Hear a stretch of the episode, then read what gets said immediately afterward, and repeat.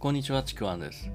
今回のテーマは、世代の違う人からこそ学べというテーマでお送りします。今日も聞いていただいてありがとうございます。このですね、世代の違う人、特に若い世代から学ぶことっていうのは、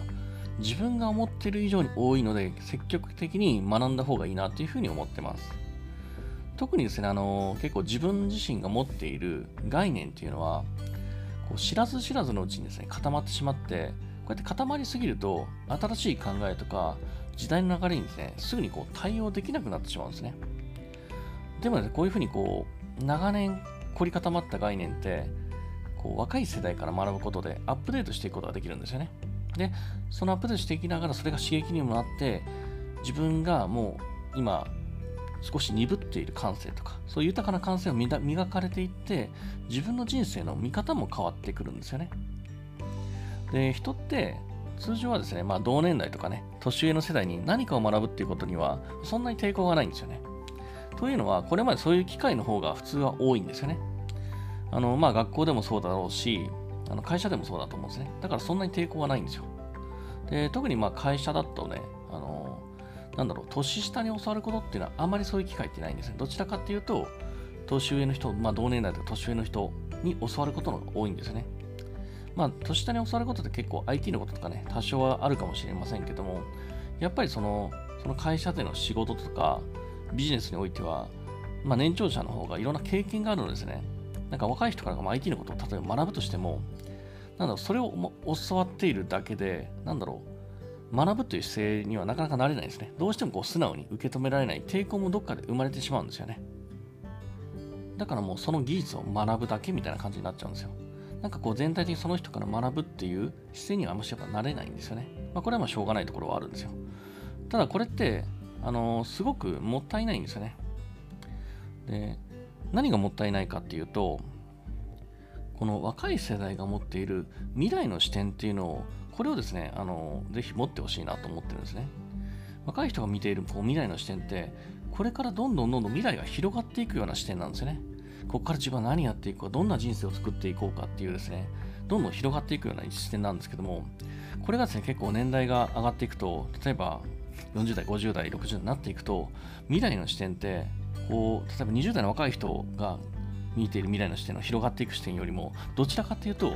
収束していく、そんな視点なんですね。広がっていくよりも、どっかこう、閉じていく、終わりを見ていく、そんなような視点になってるんですね。で、別にこの視点ってそんなに悪いこととは思わないんですけども、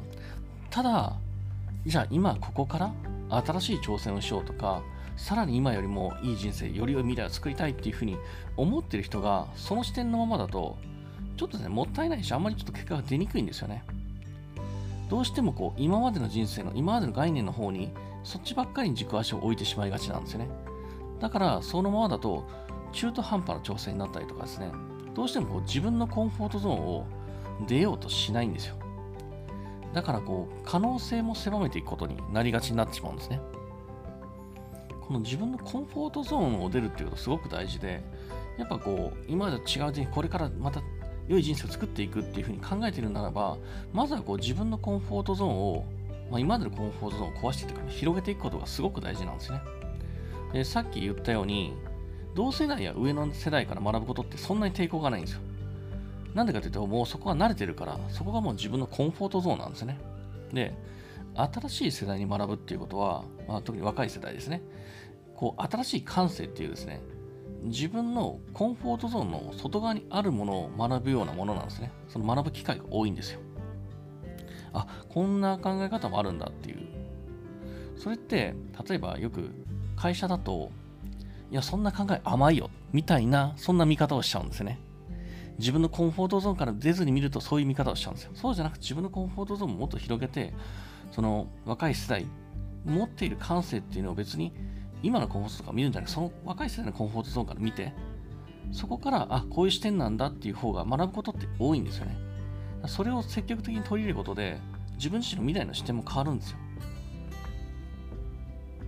視点も変わるし、その上に自分は若い世代にはない経験っていうのもあるんで、その経験の上にこう自分、若い世代の感性っていうのを乗せると、やっぱこれって強いんですよね。この今まで自分の経験と相まって、若い世代にもできない考え方やとか感性を育てることができるんで、それがまた新しい可能性を生み出すんですね。だからある程度こう年代が上の方になった方になればなるほど、若い世代から学ぶっていうことを、その姿勢をですね、ちょっと大事にした方がいいかなというふうに思うんですね。で、これちょっと思い出したんですけども、ちょっと雑談なんですが、よくですね、こう、おじさんになってくると、若い人とか、まあ、特にですね、あのアイドルとか、いっぱいグループのアイドルとかね、そういう人の顔の見分けがつかなくなるっていうふうに言うんですけども、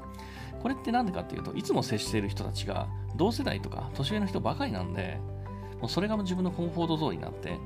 あの、若い人と接する機会がなくなるから、顔も同じように見えてくるってことなんですよね。で、これって、まあ、若い人があの年寄りの顔を見分けられないっていうのという逆のパターンももちろん同じなんですよ。同じことが起きてるんですね。で、これで僕が思うのは、なんだろう、こう、違いが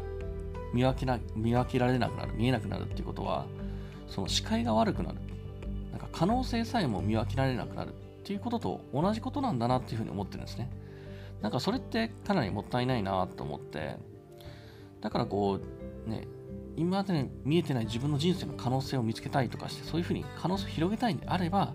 やっぱり違う世代からも学ぶっていう姿勢はすごく大きいなっていうふうに感じてるんですね。まあ若い世代からもそうだし、若い人はもう自分よりチケット上の世代の人からも何かを全部否定するんじゃなくて学んでいくっていう、そういう姿勢ってすごく大事なんだなというふうに思ってます。えー、というわけですね、えー、今回は、えー、以上になります。まあ、世代の違う人からこそ学べ。これはですね、結構大事なことだというふうに思います。ではですね、これもしよければですね、いいねとかフォロー、コメントよろしくお願いします。で説明欄の方にですね、僕の自己紹介とかですね、今やってる、えー、無料のレクチャーとかもありますので、そちらの方もぜひ、えー、チェックしてみてください。